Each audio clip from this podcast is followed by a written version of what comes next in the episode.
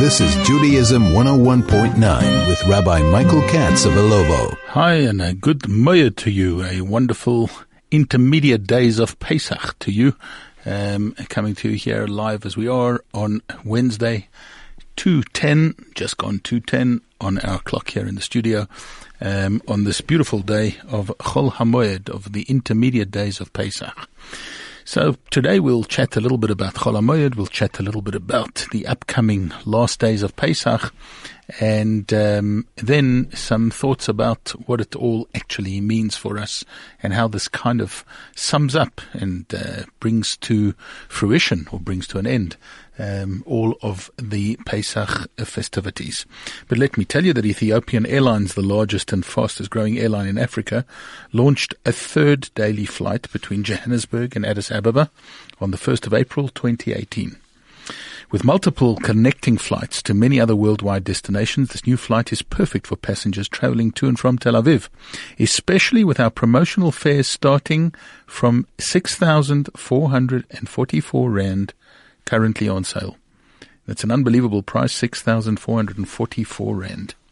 Come fly with us on the state-of-the-art Boeing 787 Dreamliner and enjoy award-winning onboard services. For more information, please contact your preferred travel agent or visit our website on www.ethiopianairlines.com.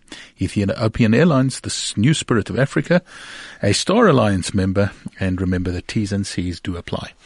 Well, as I said, wonderful to be with you on this day of Chol HaMoed, of uh, the intermediate days. And yes, let's just take a look at that name for these days that are the intermediate days as they're called in English. But really in the classic, in halachic terminology, in Jewish terminology, it is Chol HaMoed. It is the Chol, the weekday of the Moed, of the Yom Tov, the weekday Yom Tov, or the Yom Tov weekday. And therefore we've got to remember that these days, which is from and uh, we're ready today on the third such day. It is the third day of Chol HaMoed today. The first one was, of course, on Monday, public holiday, Tuesday, Wednesday, and Thursday. Tomorrow, the last day of Chol HaMoed, these intermediate days. And of course, during these days, several things of weekday apply and several things of Yom Tov apply. And even if we take a look at our daily prayers, if we look at our davening, um, for Shachrit, Mincha, and Ma'ariv, we're davening. We say in our prayers the weekday kind of davening. We add in the little part for um, Yom Tov, the Ya'aleh V'Yavo prayer that is said in our Amidah. Um, that is done on all three um, of the davenings of Shachrit, of Mincha, and of Ma'ariv. And then, of course, we have in the Shachrit prayer, we have a little bit of Moed. First of all, there is a Torah reading which takes place every day of Chol Moed. There is Hallel, which is said every day, albeit during Pesach, the latter days of Pesach.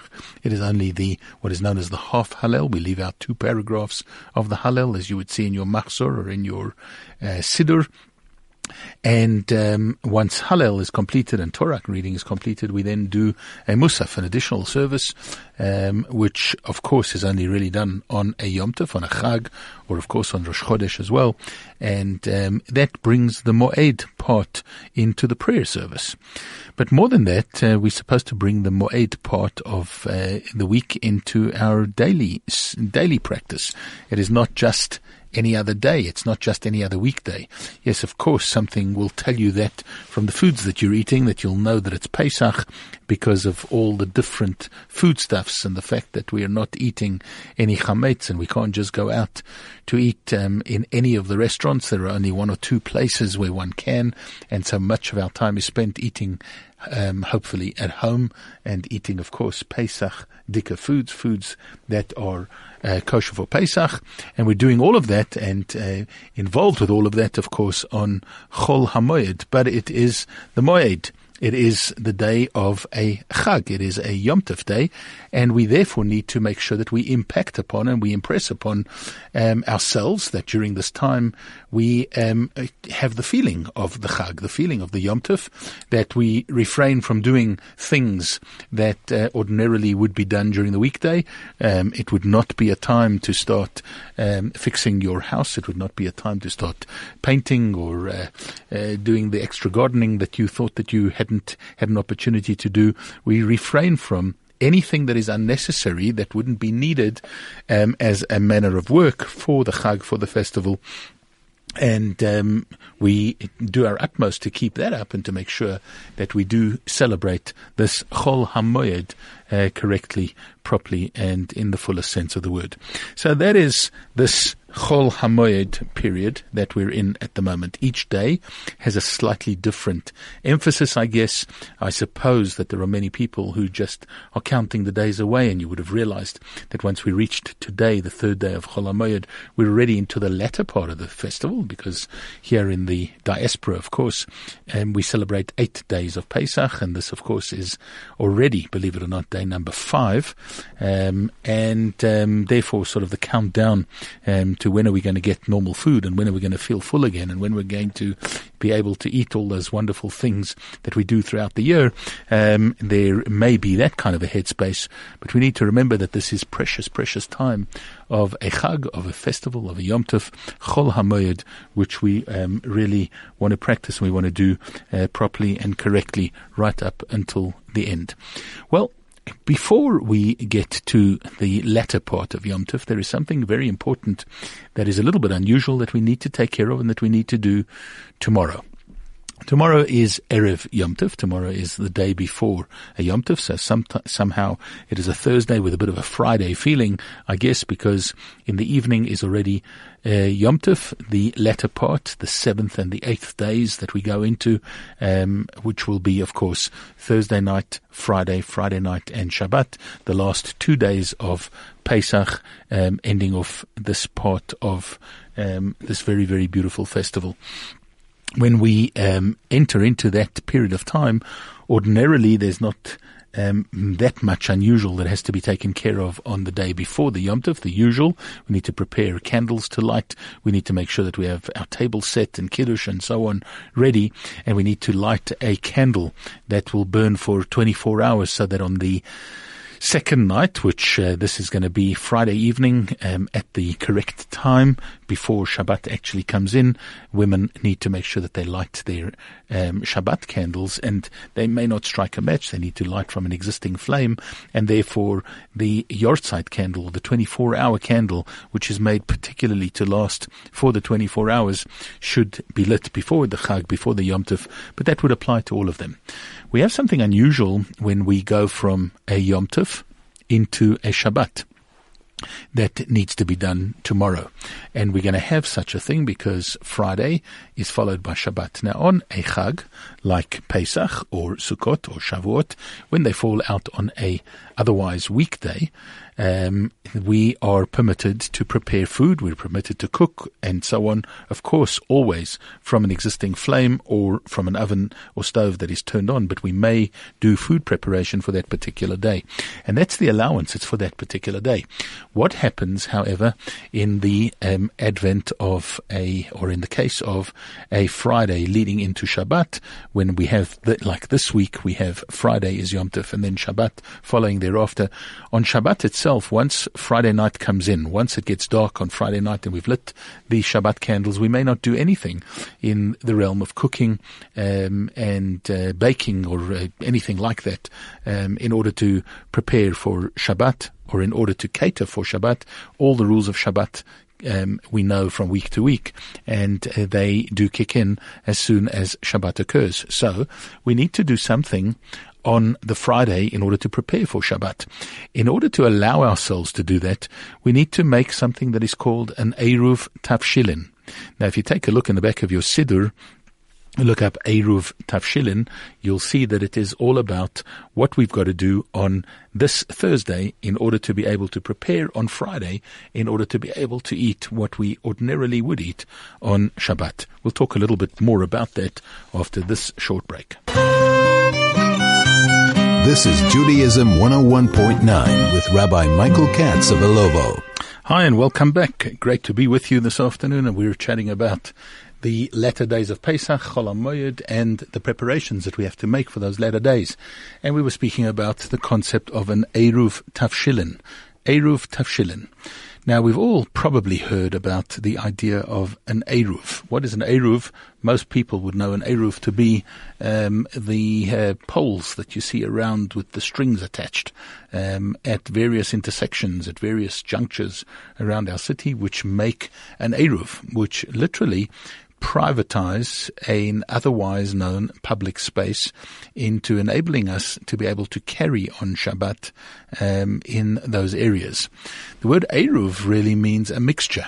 And what actually happens is that since there is a doubt as to whether the public space that we're talking about is really classically a public spa- space, our rabbis permitted, uh, the, according to rabbinic law, that we could make a, a plan whereby we can semi-privatize the area. In other words, there is a buy-in, there is a fencing or a gating of the area, and a, a buy-in uh, from the um, community to the city in order to enable us to consider for Shabbat the so-called uh, public areas uh, that we are encircling to privatize them, make them private, and therefore there would not be the problem of carrying from one domain, as it's known as, to the next, or from public to private or private to public, which we are not allowed to do on Shabbat. Now, when we talk about there the concept of Eruv, of mixing, what we really are permitted then to do is to mix the properties. We're mixing the um, uh, the private and the public space, and enabling us, therefore, to be able to, with this um, mechanism that we're enabled, enabling our community, enabling our people to carry. Well, we do something similar called an eruv, an eruv tavshilin on erev Yom Tov. That is tomorrow. We need to put aside two different foods.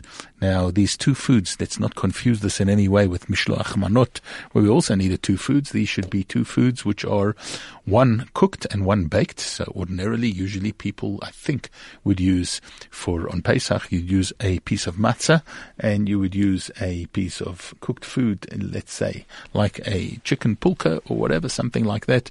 They are put aside. They are um, set aside with a blessing, with a prayer that is said upon them. Um, and you'll find all the details.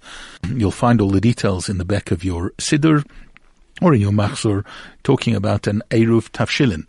So Tavshilin means bishul, the word cooked, and eruv in order to be able to cook. And what is this eruv? Well, it mixes the domains once again. It mixes the different uh, uh, st- statuses of um, uh, the yomtiv and the uh, erev Yom Tov and the Shabbat. So what we're actually doing is we're setting aside this food that is now being prepared on Erev Yom Tov, or, and is set aside on Erev Yom Tov, on the day before, on Thursday.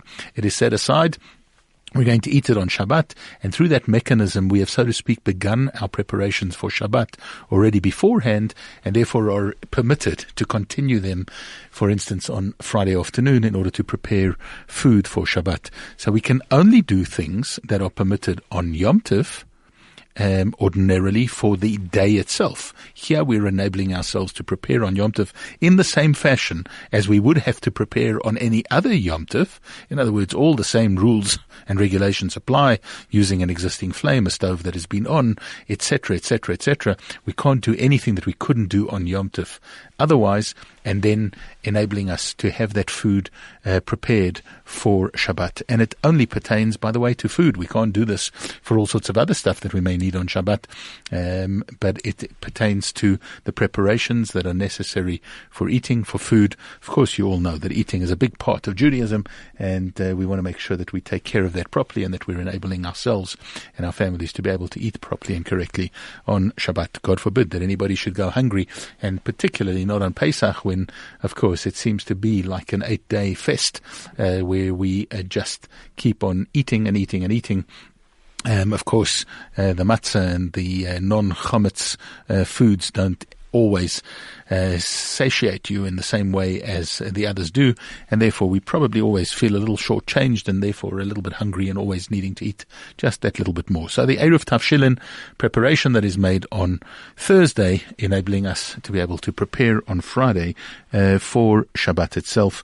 So you need to set that aside. We would put it away, put it in your refrigerator, uh, wherever it's going to be safe. Um, once you have said the bracha and once you have said the um, paragraph that is written there in Aramaic, of course, if you don't understand the Aramaic, you may say it in English, um, in which you are actually stating that this food prepared now enable, enables us to be able to cook and prepare on Friday for Shabbat. So just a little token there about Eruv Tavshilin.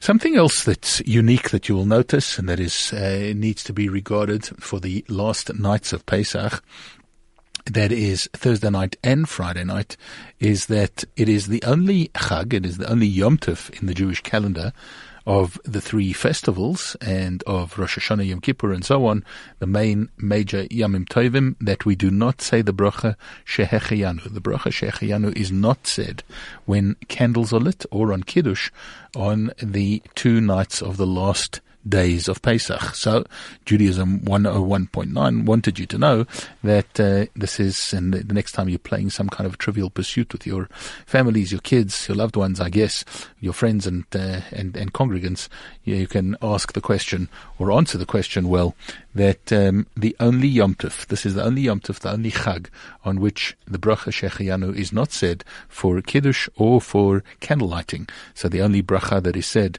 when we light our candles um, tomorrow evening is going to be on the Yom Tov and um, not Shechayanu and the for the second night Yom Tov and Shabbos, Shabbos and Yom Tov together. Um, um, are uh, said in one bracha, and we do not say a bracha on um, on the Zman, on the time.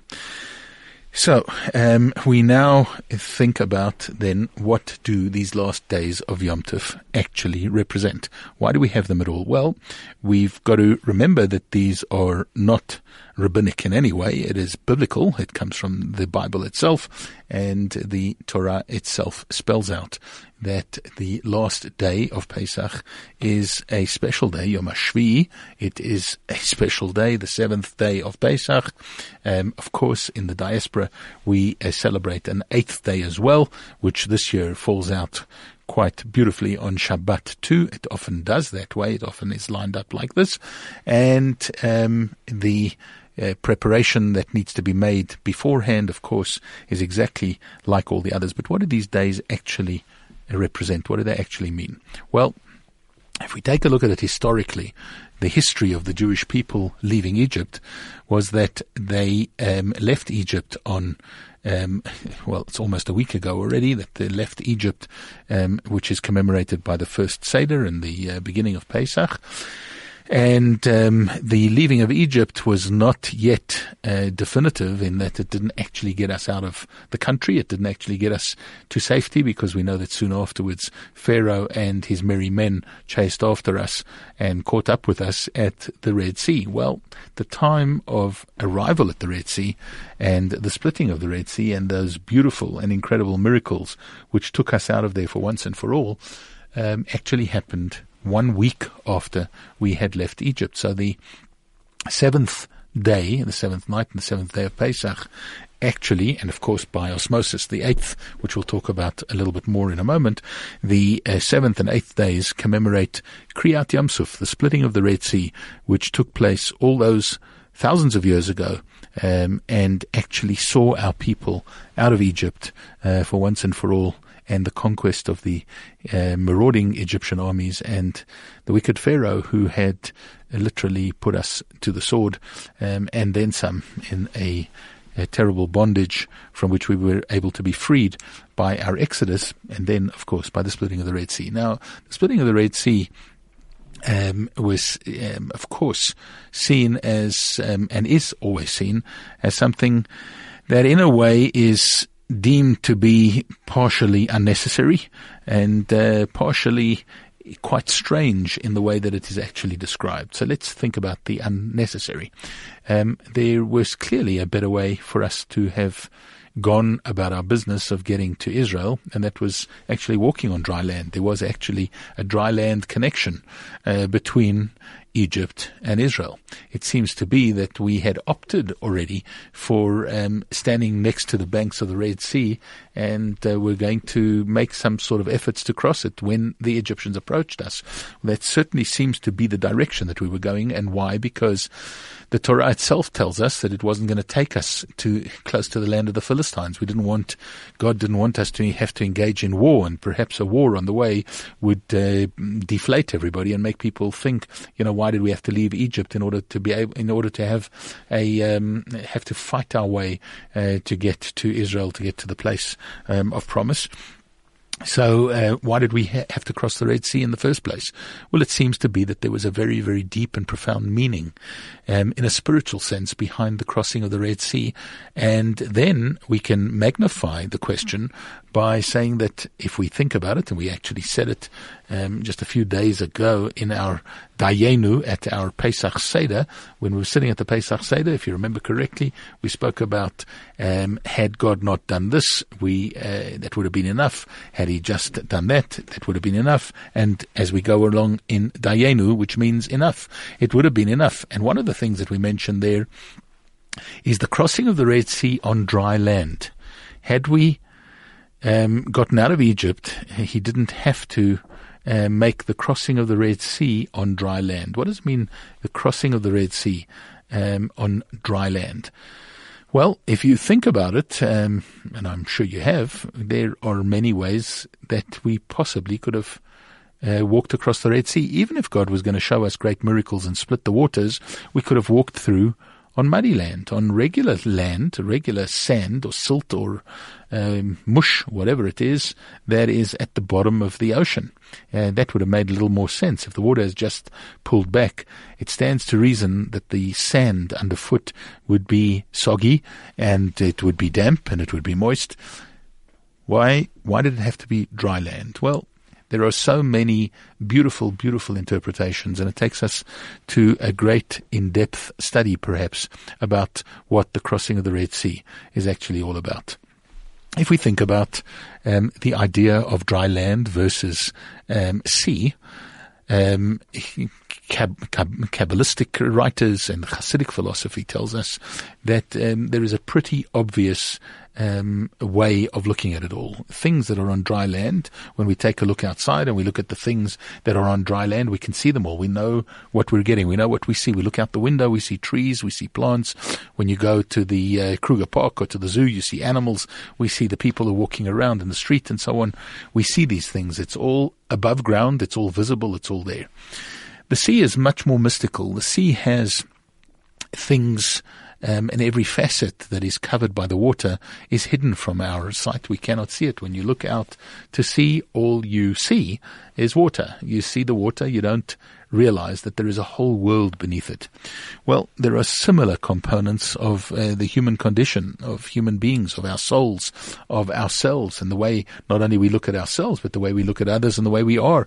And that is that there are parts of us, there are facets that are out there that are uh, prominent, that are dominant, and that are um, visible that everybody can look at, can gawk at, can um, take to heart and can think about. And then there is the stuff, there is everything that is hidden, the things that are hidden beneath the, the surface.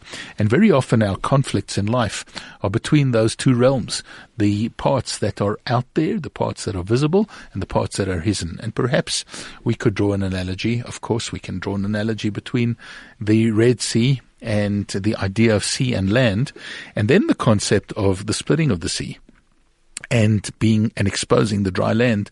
And perhaps one of the ideas that uh, we could share is um, the idea of us needing to try and make compatible our outward beings, our visible, our dry land with our concealed, with the things that are hidden. We know deep in our hearts that there are certain things that uh, we would love to do, we need to do, we want to do, we want to have as part of our, our souls and our spiritual and godly makeup. And yet there is so much out there that I need to do as a facade. I need to pretend and I need to make sure that everybody perceives me in a certain fashion. Wouldn't it be wonderful if we could align both the, both of those and make the hidden uh, like the dry land, make the hidden into the dry land. And is that not a very beautiful description of what Kriyat Yamsuf, of what the splitting of the Red Sea is truly all about?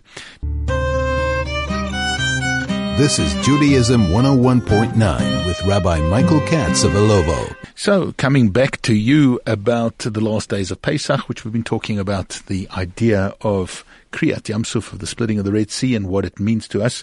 Well, the uh, real idea, I suppose, in a spiritual sense, is that we're each supposed to split our own Red Sea. We're to try as far as possible, not only to um, have gained the redemption that we received, that we got um, when we left Egypt, but to, and all that it represented of uh, liberation and of uh, the chametz dominant over the matzah and all of that stuff.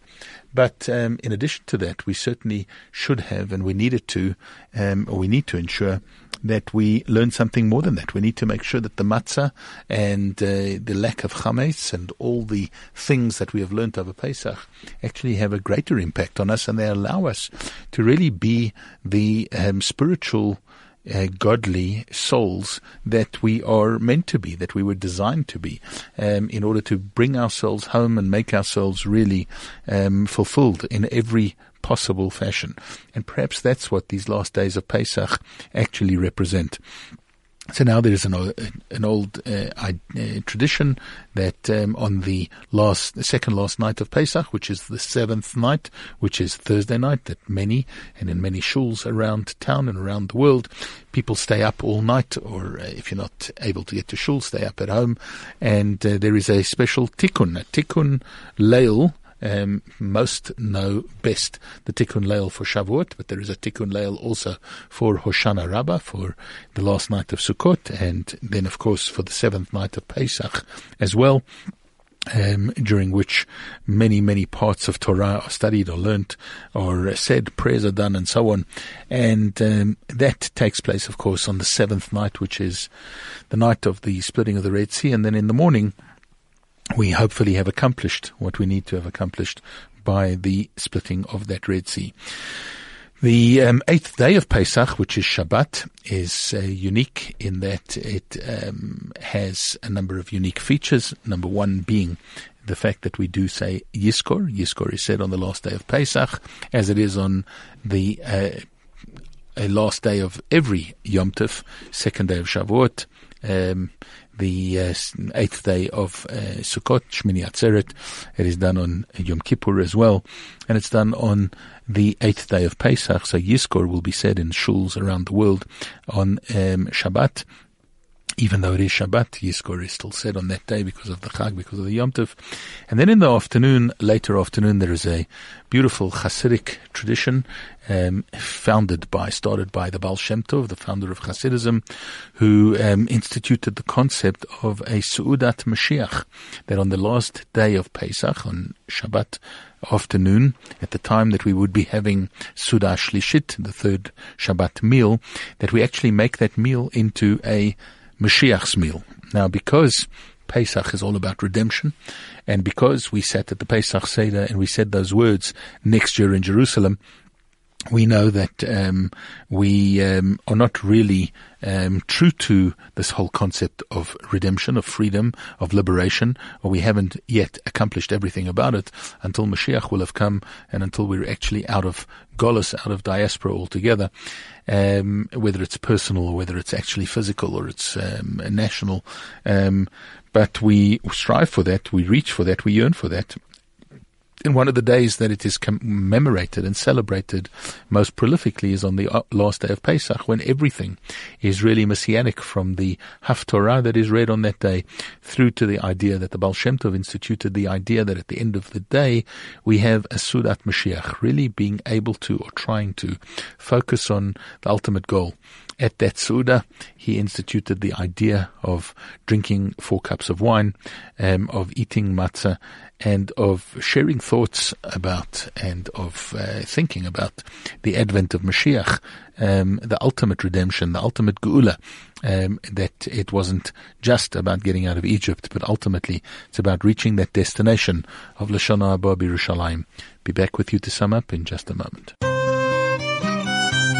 This is Judaism 101.9 with Rabbi Michael Katz of Ilovo. So as we turn to face the last days of Pesach and uh, we think about the upcoming Yom Tov, um, remember that it is all about splitting of the Red Sea. Remember that it's all about gaining that real ultimate push into something that is futuristic, something that seems seems to be or seemed to have been far beyond us. When the Jewish people stood on the banks of the Red Sea, nothing could have been further from uh, the realm of possibility than uh, reaching the other side, and yet the miracles happened, and all that it took was for the people to have that faith, to uh, put their foot, feet in the water, um, to realize that there was one job that God had asked them to do, which was to reach the other side, to get to Mount Sinai, and to move forward. And that was what they needed to do, and that was what they had to do.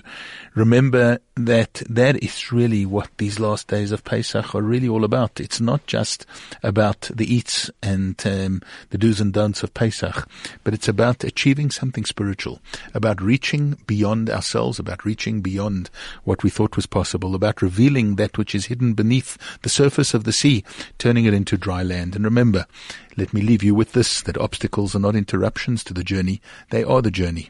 If we keep marching towards the promised land, every challenge along the way will give you deeper insight and renewed power. Just have faith. It will split your sea. I want to wish you a great uh, Yom Tov up ahead. Um, today we say Moed Tov or, or uh, Good Moed.